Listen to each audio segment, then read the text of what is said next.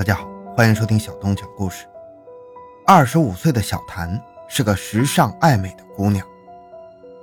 二零一三年五月九日下午五点半，刚刚下班的小谭换上了新买的衣服之后，来到化妆镜前开始忙碌起来。在同事的回忆当中，小谭当天下班显得格外的高兴。同事还跟他开玩笑：“打扮的这么漂亮，去哪儿啊？”小谭满脸笑容，今晚跟男朋友去约会。一切收拾妥当之后，小谭离开了办公室。他的工作单位是一家销售汽车的 4S 店。小谭在这家 4S 店负责财务工作。结束一天的工作之后，他驾驶着自己的小轿车离开单位，消失在茫茫的车流中。欢迎收听由小东播讲的《谁打开了他的车门》。回到现场，寻找真相。小东讲故事系列专辑由喜马拉雅独家播出。二零一三年五月十三日，江西省赣州市开发区公安局来了一位报警人。值班民警询问得知，这位年长的报警人姓谭。民警立即对谭老汉所反映的情况进行了详细的登记。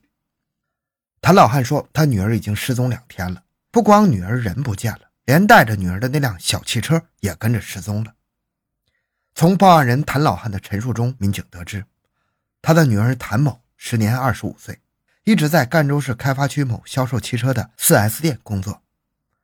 谭老汉告诉民警，女儿单身，平时生活非常规律，就算外出也会跟家人打招呼。但是五月九日傍晚，家人还跟他有过电话联系。然而从第二天开始，谭某的电话就一直处于关机状态。电话里，谭某妈妈问他晚上回不回去吃饭，谭某说晚上要去一个女性朋友家里玩，就不回家吃饭了，晚上也不回家了。谭某的突然失踪引起了公安局的高度重视，警方迅速着手调查谭某的行踪以及他名下红色小轿车的行驶轨迹。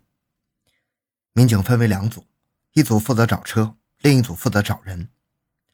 根据报案人提供的情况，民警立即前往谭某工作的某销售公司的 4S 店展开调查。谭某的同事反映，谭某平时为人和善，在工作中没有与人结下什么仇怨呢，在店里。谭某与同事郭某的关系最为密切。郭某介绍了谭某在失踪当天的情况。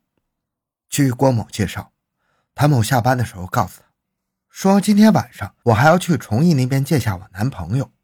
如果我父母问起来的话，你就帮我挡一下，说是在你们家过的夜。原来，谭某在一年前交了一位姓张的男友。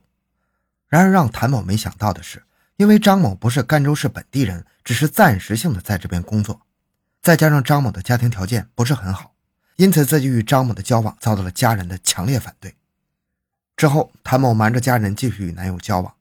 在调查的过程中，民警了解到，谭某在这家 4S 店从事的是财务工作，掌管着公司有关的印章，对公司的财务状况非常了解。这让警方对谭某的失踪有了新的怀疑。谭某会不会因为利用职务上的便利，对公司的财产进行侵占？然后携巨款潜逃呢？通过查看谭某的通话记录，民警发现，与谭某最后一次通过话的就是她的男朋友张某。可是，当民警试图与谭某的男友张某取得联系的时候，却发现张某的手机已经无法接通了。那么，在这种种的反常的背后，会不会有什么不可告人的秘密呢？民警分析，会不会是谭某与张某见面之后？两人商量做了什么决定，一起不跟双方家长联系，然后一起私奔了呢？随后，民警对谭某所在的公司的账目进行了清点，发现谭某经手的每一笔钱都与入账的数目相吻合，没有任何异常。与此同时，民警还对谭某的个人银行账户进行了详细调查。调查显示，谭某的个人银行账户也没有什么任何异动。很快。警方排除了谭某侵财外逃的可能。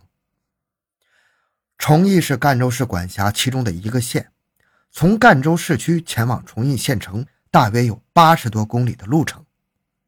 警方分析，会不会是谭某在驾车前往崇义的路途中遭遇了什么不测呢？随后，民警调取了当天交警的报警记录以及幺二零记录，没有发现上述情况存在。与此同时，民警调取了赣州市全城的监控录像，通过仔细筛查，民警找到了谭某驾驶的红色小轿车。谭某的车辆有一个比较明显的特征：中间有个挂饰，副驾驶位置上有一个熊猫靠垫，还有一个纸盒。当时他是自己一个人驾驶的车辆。监控录像显示，二零一三年五月九日下午五点四十八分，谭某独自一个人驾驶着自己的红色小轿车离开单位，向赣州市区方向开去。民警还注意到，在这个时间段内，没有任何车辆尾随在谭某的车后。谭某当时没回家，而是去了一家理发店。临近八点，红色轿车再次启动，从理发店开往赣州城区的一家超市。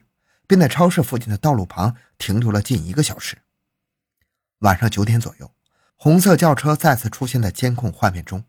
红色轿车沿着滨江大道一直往前走，行驶的速度不是很快。二十一点零五分，谭某名下的红色小轿车通过了赣州市杨梅渡卡口，驶离了赣州城区。这个时候，小轿车闪光灯没有闪，车内一团漆黑。但是，民警根据图片处理软件看。包括之前这辆红色小轿车在天网视频监控系统下的运动轨迹，判断这个时间点通过的这辆车一定是失踪人员驾驶的车辆。由于监控画面非常模糊，警方并不能看清此时车内的情况，无法确定驾驶汽车的人究竟是谁。通过画面追踪，看到红色轿车出城之后，经过了赣州市开发区的城郊结合部，因为郊区的天网视频监控系统比较少。所以郊区之后的轨迹就没有发现了。监控显示，晚上九点多钟，谭某的红色小轿车出现在赣州市开发区的湖边镇。民警分析，谭某当时是不是已经跟男朋友约好了是要去崇义见面？那他这个时候为什么还要往湖边镇方向走呢？崇义县在赣州市的西边，而湖边镇却在赣州市的北边。如果谭某要去崇义县的话，一定要往西走。但他却往北走了，那么究竟是什么原因让谭某改变了原来已经确定好的路线呢？失踪的谭某如今是生是死，又身在何处呢？谭某改变方向是因为不熟悉路况而迷路了吗？从谭某父亲那了解到，谭某对周边的县市也是了解的，那么他因为路况不熟悉而走错路的情况也排除了。可是令人费解的是，五月九日当晚。谭某的红色小轿车为何会突然改变方向，驶往了赣州市开发区湖边镇呢？民警分析，可能是他有更重要的事情要去那边处理，或者是车子不在他的掌控范围之内。通过对谭某社会关系的调查，警方很快有了新的收获：失踪者谭某在湖边镇没有任何的社会关系，没有亲戚，没有朋友，没有同学。甚至他以前从来没来过湖边镇。为了尽快解开谭某人车失踪背后的种种谜团，警方决定重新对案件进行梳理，排查谭某失踪当晚的活动情况。谭某下班之后，就先到赣州市区人民巷的一个理发店。民警随后来到了谭某在五月九日曾去过的一家理发店，找到了当天给谭某做发型的师傅。根据理发师傅介绍。谭某是店里的常客。五月九日傍晚，谭某跟往常一样来到店里做发型。在这个过程中，他接到一个电话。理发师回忆，电话是谭某的男朋友打来的。电话里也就问问他什么时候过去，叮嘱他带一点红酒之类的东西。晚上八点多，谭某的红色小轿车出现在赣州市某大型超市，将车停在了附近的道路旁。谭某把车停好后，就从车子上走下来，径直进入了超市。超市的监控记录记录下了谭某在超市购物的过程。监控画面显示，谭某进入超市之后，直奔酒类专区，挑选了两瓶红酒之后，就走向了收银台。随后，谭某往超市出口方向走去，出来之后，在中途没有停留，直接往自己停车的方向走去。就在此时，民警在监控录像中发现了一个异常情况。谭某上车之后，那个车的影子一直没有动，一直停在那里。停了大概二十五分钟之后，也就是二十一点零一分左右，才离开的。